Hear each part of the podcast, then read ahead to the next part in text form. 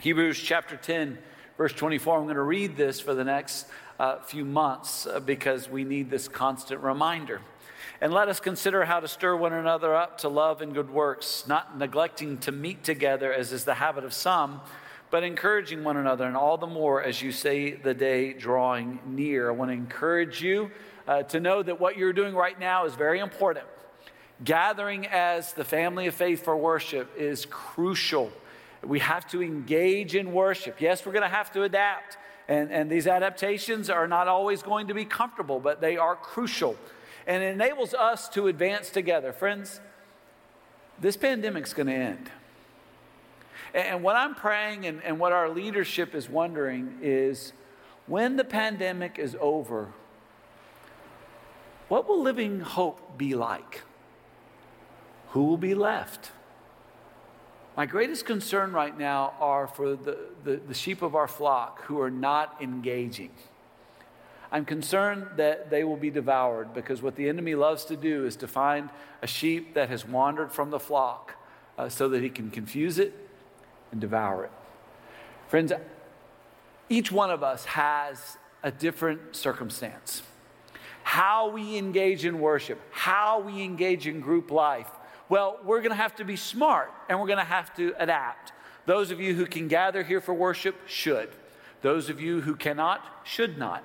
And as we seek to gather, we're going to have to adapt even more, especially for those who aren't able to, to come into this place.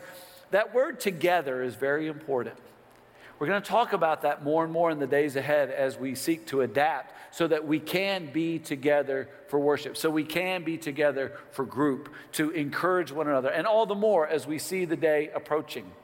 Now, when we do gather for worship, we're going to seek to see uh, what only God can do. We, we say, Come see what God can do. We know that God is transforming lives. God has the power to save and to renew and to transform. And those He transforms, He calls us to impact our homes, our neighbors, and every generation with the hope of Jesus. And as we seek to see what God can do, right now we're in a series of summer where we're talking about seeing the need for love. Today, we're going to talk about and we're going to look at Scripture to understand how it is that, that we are to love our hurting neighbors. There are a lot of people hurting in the world right now. And the church has a very important part to play in bringing healing. And we are blessed as a congregation because we have so many great ways that we get to be a part of what God is doing in the world to give love to our neighbors. We, we have unbelievable partners with, with a Room at the Inn, with the pregnancy center, the counseling center, uh, certainly with Hope House. And we have other ministries where we are caring for the poor, we are caring for the addicted, we are caring for the incarcerated. And all of these ministries are wonderful. And, and we're so blessed to have been the founders of many of these and also the the ones who are uh, providing the greatest amount of financial assistance, fin- financial support, so that these ministries can happen. But, friends, Christ calls us to do more than programs. He calls us more to do more than just help with, with partners. But in order to help well, we have to be wise. We have to be so wise. Uh, there's a book uh, by, name, uh, by, a man by the name of Stephen, uh, Steve Corbett, and the book is called When Helping hurts. See, our ministry partners, one of the reasons why we support them and partner with them is because most of them are trained experts in their field. They, they seek to give help in ways that are unique, and, and so they have sought training to be able to do it well.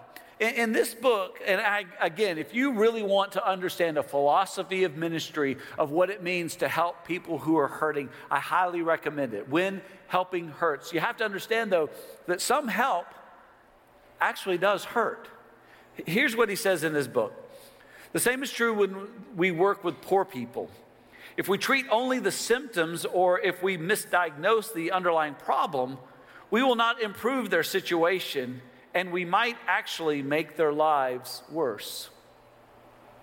This week, we had a man who was in our building uh, tr- trying to get in. He was going to different doors, shaking the doors, trying to get in. Well, our building during the week is on lockdown. Uh, with COVID 19, the only people who are allowed in this building are staff and, and those who are invited for meetings. And even when they come in, there are certain guidelines that everyone has to follow in order to protect the health of everyone who is here. And so you can imagine, as a, as a rather large man was rattling the doors of our facility, many of us were getting rattled ourselves into what it is we needed to do. And one of our ministers, Mark Gillum, went out and, and spoke with the man and immediately recognized that there was something going on with him that was well beyond Mark's expertise. Now, this is a minister who has two decades of experience uh, on this church staff alone. He understands uh, what, what it is to minister to someone in need, but he quickly recognized that there was something going on, and so he made a phone call.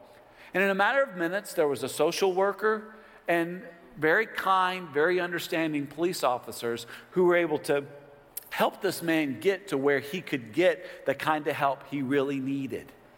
Mark acted wisely. We must act wisely when it is we seek to provide help. We have to look out for what is best for the broken, hurting person, not what it is we want to feel like after having encountered them. We have to seek out what is best for them. Now, even though most of us are, are not uh, experts in all the areas of the things that we will come in contact with, we still have a responsibility. There's still a part for us to play. As it pertains to those who are hurting, our, our hurting neighbors, they need our love. And what I love about our text today is this text helps us understand what our role is and what it is we can do effectively. If you've got your Bible, and I hope that you do, let's go to the book of James. The book of James. We're going to be in James chapter 2 verses 14 through 26. Let's all stand together in honor of God's word. And I'm going to read now James chapter 2, verses 14 through 26. What good is it, my brothers, if someone says he has faith but does not have works? Can that faith save him? If a brother or sister is poorly clothed and lacking in daily food, and one of you says to them, Go in peace, be warmed and filled, without giving them the things needed for the body, what good is that? So also, faith by itself, if it does not have works, is dead. But someone will say, You have faith, and I have works. Show me your faith apart from your works, and I will show you my faith by my works. You believe that God is one? You do well. Even the demons believe and shudder. Do you want to be shown, you foolish person, what faith apart from works, that, that faith from, apart from works is useless? Was not Abraham, our father, justified by works when he offered up his son Isaac on the altar? You see, that faith was active along with his works, and faith was completed by his works. And the scripture was fulfilled that says, Abraham believed God, and it was counted to him as righteousness. He was called a friend of God you see that a person is justified by works, not by faith alone. And in the same way, was not also Rahab the prostitute justified by works when she received the messengers and sent them out uh, by another way? For as the body apart from the spirit is dead, so also faith apart from works is dead. The grass withers and the flower falls, but the word of the Lord remains forever. Amen. Amen. If you would be seated and pray now for the preaching of God's word. The author of this letter is James, known in, in history as James the Just. He was the brother of Jesus Christ. He was also the leader of the church there in Jerusalem. He had a lot of influence, he had a lot of authority, he had a lot of knowledge about Jesus and, and about the way he has called us to be at work in the world. Now, he was writing to, to deal with a, a very serious mindset that needed to be corrected. He was dealing with people who were saying that how they lived didn't matter so, so long as they had faith. Now, the, the primary theme of the book is to challenge Christians to be doers of the word and not just hearers. And so, thinking about faith, here's something I want you to remember everyone lives by faith. The question is, and the question I would encourage you to ask yourself is where is your faith? Where does your faith lie? What do you have faith in? Charles Spurgeon, in All of Grace, he wrote this It is not great faith, but true faith that saves. And the salvation lies not in the faith, but in the Christ in whom faith trusts. It is not the measure of faith, but the sincerity of faith, which is the point to be considered.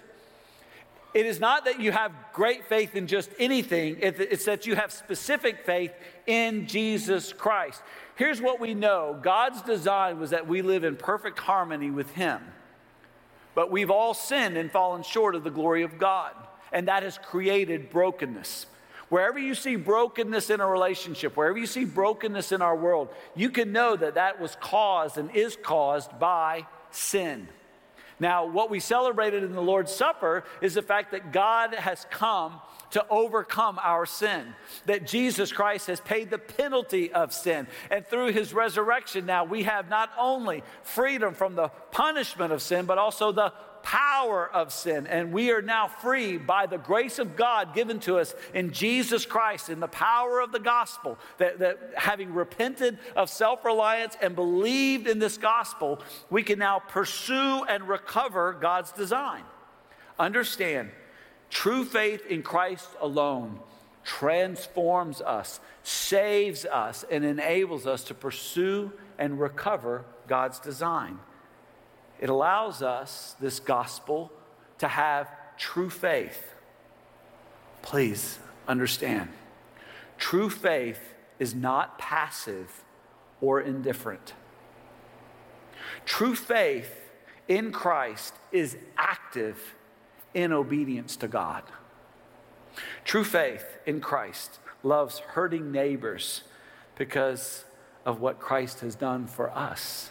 What did Christ do for us? When he saw us dead in sin, did he say, Well, they, they got what they deserved? Did he, did he just turn a blind eye and say, Oh, whatever? They, they should have worked harder. They should have done more. They, they, they made that bed. They can sleep in it for all I care. That's not what God said. God said, No, they've sinned and they're hurting. And I'm going to enter into their reality. And I'm going to sacrifice for their salvation and I'm going to give them new life and I'm going to love them. And that is what we are called to do. That's what true faith does. Our text today shows us how. And I want to encourage you to take note of, of really what this true faith is that enables us to live in obedience to Christ in this way. First, take note that true faith is not lip service, but action. It's not lip service, but action. You know, it is so easy to talk about what needs to happen in our world. That's why there are so many, and forgive me if they're a family member or a friend, morons on TV today talking about everything that needs to happen in the world, but who are doing nothing to make it a reality. You know what's hard? Is to see the need and then to do not just something, but the right thing about it. You know, we, we Christians, you know, one of the challenges we have, especially here in North America, especially at Living Hope, is not gaining information about the Bible, but having the faith to actually obey what it is we already know. If, if you've been a Christian for more than three months, if you've, if you've come through, if you've walked through the disciples' life uh, and three big things, then you already know more than what your heart is willing to do. And that's one of the great challenges of the Christian life. It's not that we don't have enough information, it's that we don't have enough heart to obey. It's that we don't have enough love to actually obey God's word. Our, our issue is not information, but activation, doing what it says. Back in the spring, uh, Asher and I were putting together a, a basketball goal. And, and you know, a, a, a pretty normal person, uh, according to their their, um, the, the form they gave that, that we were supposed to follow, directions they call it, um, it would usually take a, a, person, a normal person, you know, an, an hour and a half to two hours. Well, it took people like Asher and I two days. And we don't know how many hours because We kept putting it together. The directions were clear. Everything was marked. It, it, was, it was right there. But we kept doing it wrong, backward, and we had to take the whole thing apart and put it back together at least three times. We're not real handy, but we are good looking. And so we've got that going for us. Well, he is anyway. Our problem was not information, it was activation. We had the information, we just didn't act on it properly. And that is the great challenge of the Christian life. And that's what Paul was talking about in Romans chapter 7. For I know that nothing good dwells in me, that is in my flesh. For I have the desire to do what is right, but not the ability to carry it out. For I do not do the good I want, but the evil I do not want is what I keep on doing. Again, friends, our problem is not information. And please understand what Christian maturity is. Christian maturity is not knowing lots of information about God and the Bible. Christian maturity is obedience to the God of the Bible. It's obeying His word. You'll know, we can know that we have maturity when we are obeying what God has commanded. And we are commanded to love our hurting neighbors. And we must be very careful how we go about doing that. We must do it according to God's word, because if not, we might cause harm. Dr. John Perkins is a 90 year old minister. He is a social activist. And, and he wrote this Have you ever done anything to hurt poor people? Most of you would probably answer no to this question, but the reality is that you may have done considerable harm to poor people in the process of trying to help them. The federal government made this mistake for decades. Well intentioned welfare programs penalized work, just as they are right now. Many people fully capable of going to work are saying, No, I'm not going to go to work because they've already been, and they're uh, given money, and they're making more by not working than going to work. That's bad. It's, it's penalizing work, it's undermined families and created dependence. The government hurt the very people it was trying to help. Unfortunately, the same is true of many Christian ministries today. By focusing on symptoms rather than on, on the underlying disease, we are often hurting the very people we are trying to help. Surprisingly, we are also hurting ourselves in the process. As followers of Jesus Christ, we simply must do better. We need the person of Jesus Christ to transform not just the poor, but also ourselves. Friends, we have to be so careful that, that we don't hurt ourselves and hurt the people we are trying to help. Well, you say, well, how do we, how do we hurt them? How do we hurt people we are trying to help? Well, one way is we make them victims. We assure them that they are victims and that they have no ability to take responsibility for themselves. We affirm that.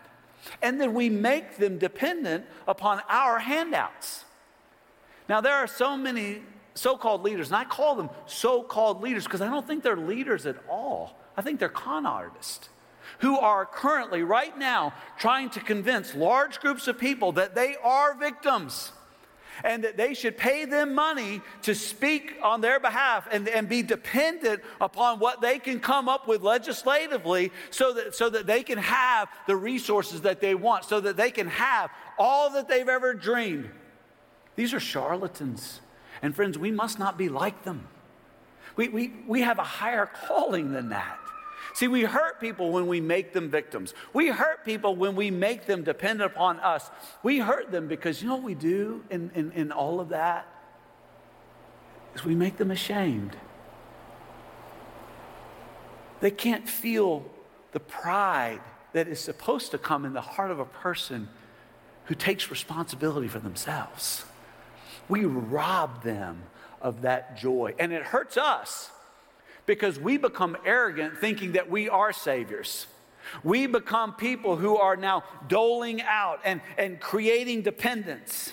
Friends, our goal must always be to help people become confident and capable of caring for themselves and their families. This is what God expects from all of us who are able. We are to care for ourselves and for our families. Writing to the church at Thessalonica, the apostle Paul in Second Thessalonians chapter 3 beginning in verse 7 wrote this. For you yourselves know how you ought to imitate us, because we were not idle when we were with you, nor did we eat anyone's bread without paying for it. But with toil and labor we worked night and day, that we might not be a burden to any of you. It was not because we did not we do not have the right, but to give you in ourselves an example to imitate. What's he saying? He said, "We when we were working with you, we could have asked the church to receive tithes and offerings that would have enabled us to be able to work full time in the ministry, for them to support them in doing the ministry. But Paul, Paul, said in this instance, that's not what they did because they saw there was a greater need. The apostle and his leaders saw that the church there needed to be taught how to imitate them and to take on responsibility in giving care for themselves and their families. Verse 10.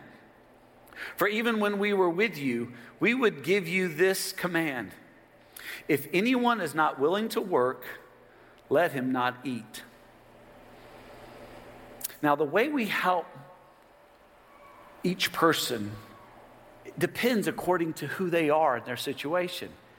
Friends, sometimes we're going to need to be a hammer, and sometimes we're going to need to be a crutch. A hammer is good for slamming a nail. A crutch is good for leaning on until there can be healing enough for a person to walk on. You need to be careful of what your tendency is. I'm a hammer. And as a hammer, almost everything looks like a nail to me, all right? It just needs a good kick. That's my natural tendency, and that's naturally what I tend to look for from other people. But there are times when there needs to be a crutch, and I have needed a crutch in the past. Paul speaks to discerning the difference in 1 Thessalonians chapter 5 verse 14. This is such an important verse, not only for leaders, uh, which by the way, if you're a parent, you're a leader. Which, by the way, if you're a Christian, you're a leader. You have influence. It's important that we understand h- how to steward that. And this text shows us how. And we urge you, brothers, look at this admonish the idle. The people who are idle, get on to them, get after them. Encourage the faint hearted. For those who, who, are, who, who are just discouraged, don't, don't admonish them, encourage them. Help the weak. It does no good to, to holler at a person who's weakened and cannot do what they, what, what they know they are supposed to or what they need to be able to do. Look at this last one. Be patient with them all. There's a time to admonish, there's a time to encourage, there's a time to help, there's always a time to be patient.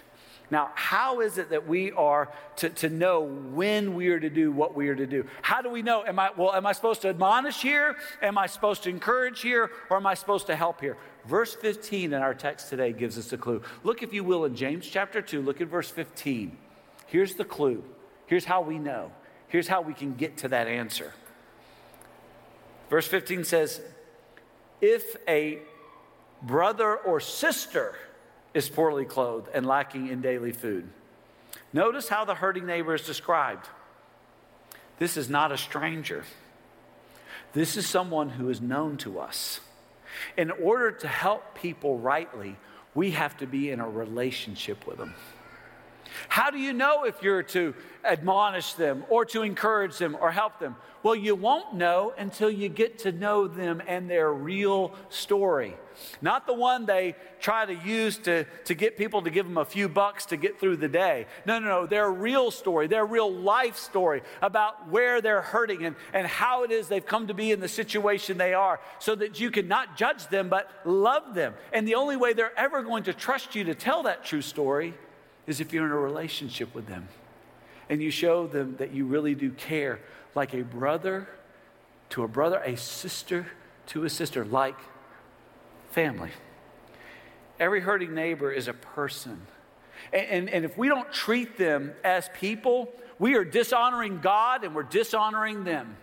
Friends, be so careful when you're seeking to help your neighbor that they do not become a problem for you to solve a project for you to do, a plan for you to exercise.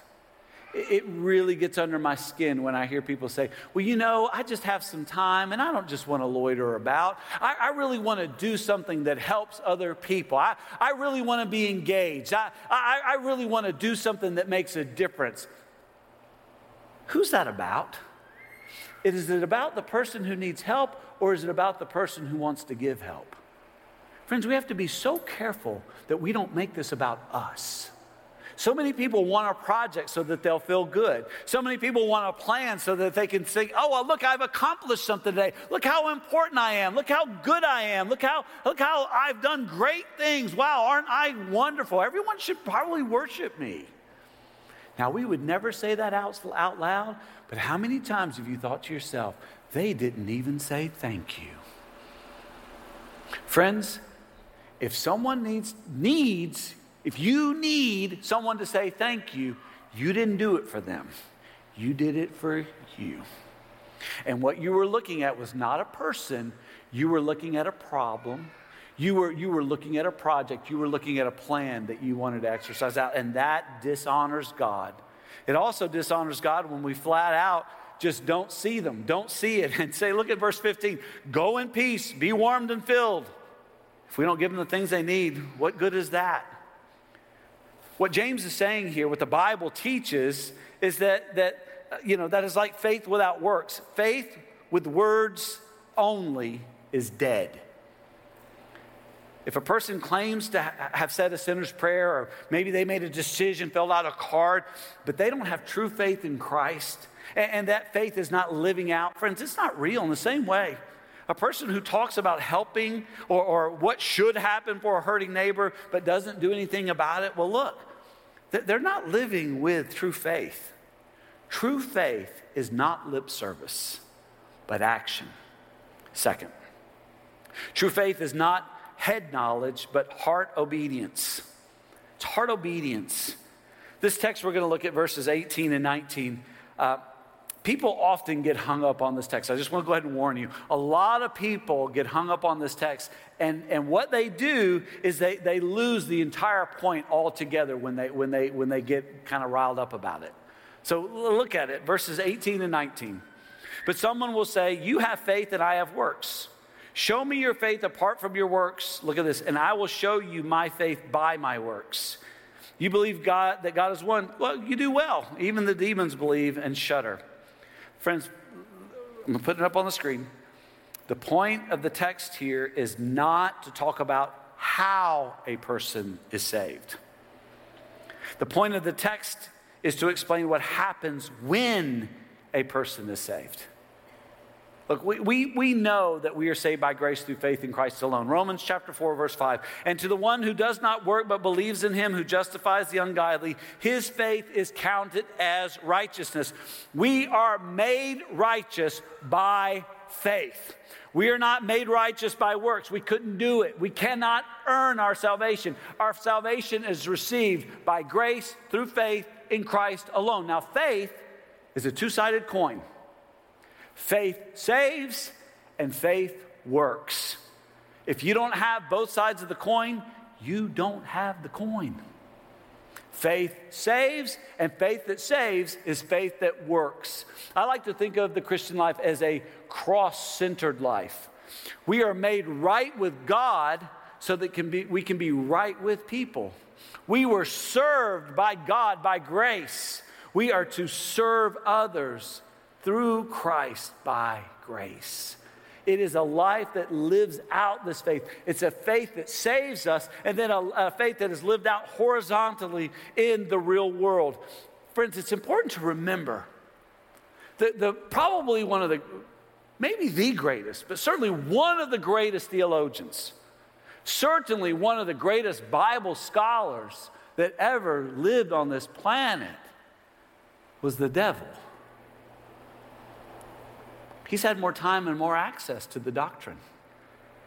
The text says that he knows who Jesus is and he shudders, but it doesn't save him. Why? He does not have the atoning work of Jesus Christ offered to him.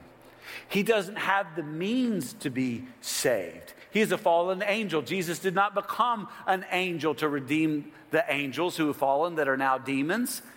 Humanity fell into sin. God Himself became human. He died in our place so that we could be saved. It was the shedding of His blood that made us right with God. The devil can't be saved. You and I can. It's not about what we simply know, it's about what we truly believe. And when we truly believe, we truly love. And when we truly love, we truly obey.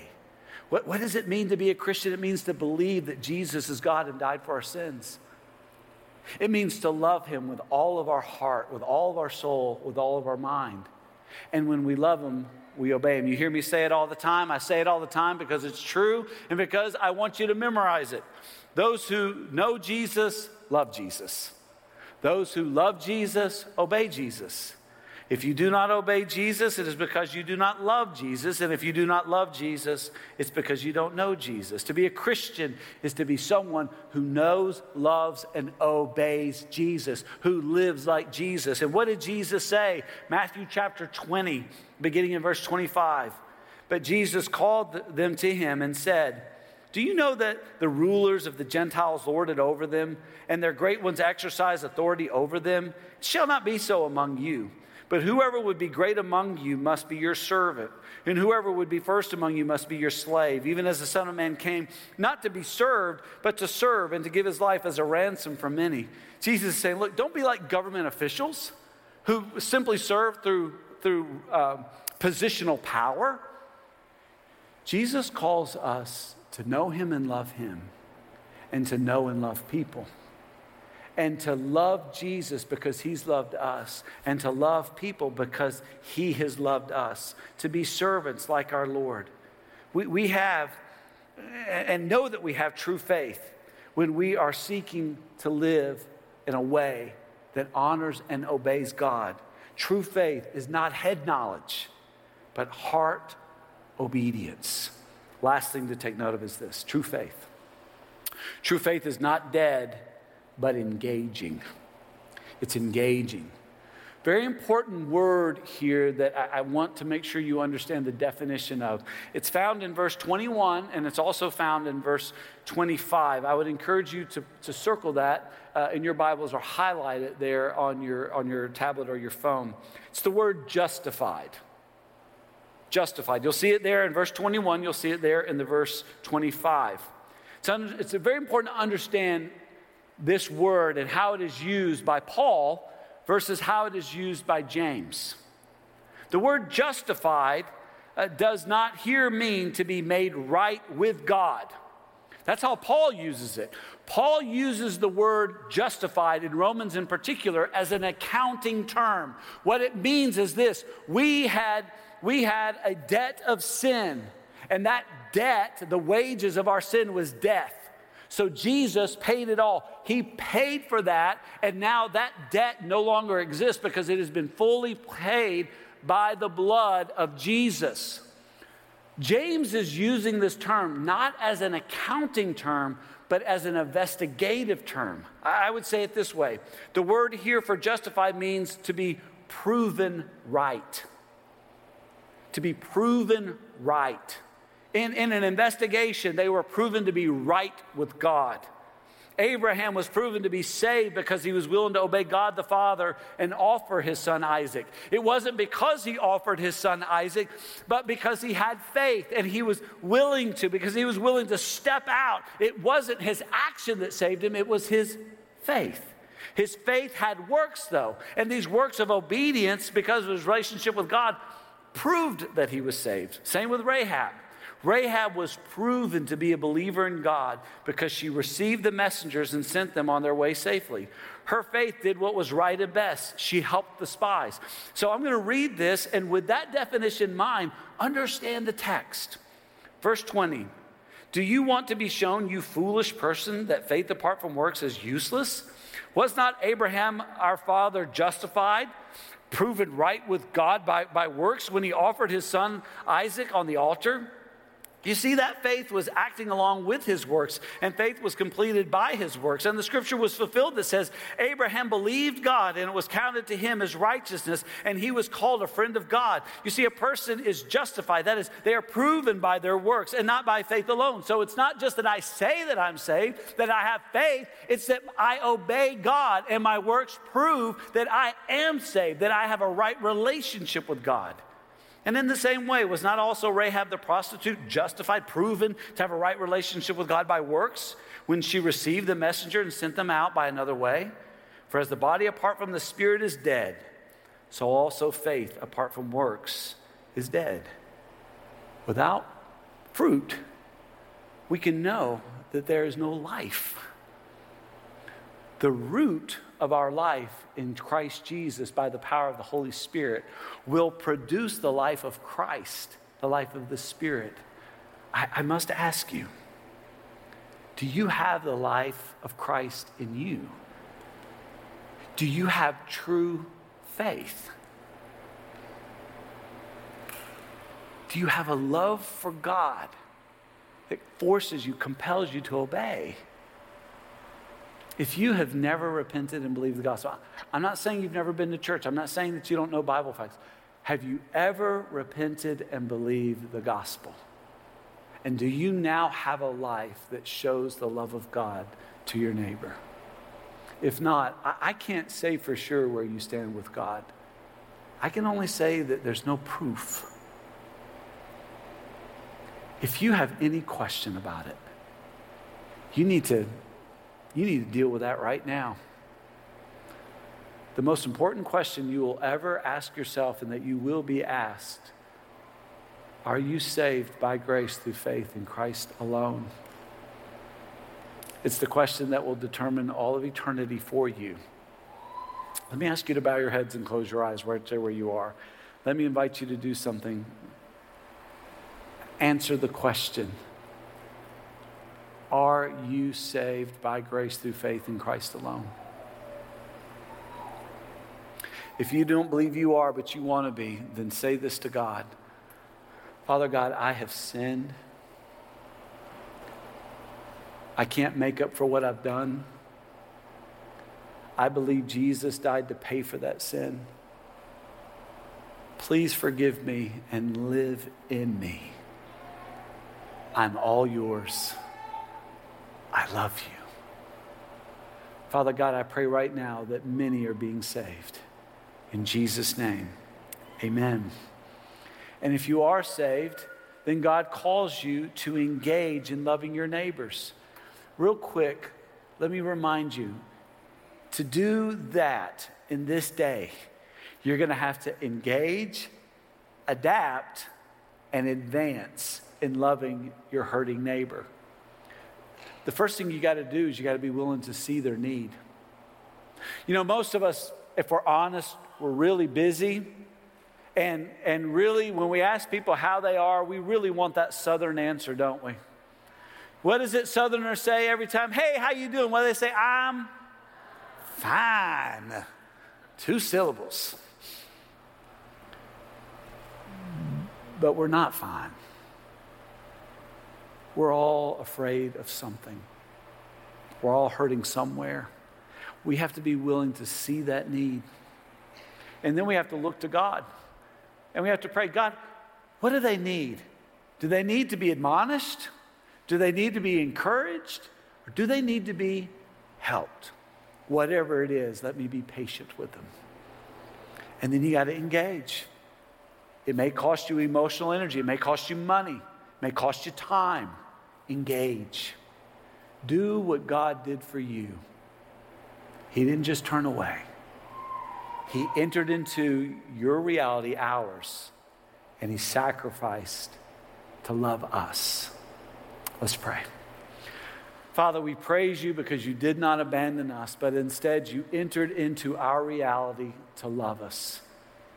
You call us to do the same thing because we are saved, we are to go and we are to love as you have loved us. So show us how, show us what to do. Give us the maturity to pray and to pursue what is best and helpful to others. Please, God, don't, don't let us make it about us because that's what our flesh will want us to do. Show us your way and enable us to do it rightly. We ask this in Jesus' name. Amen.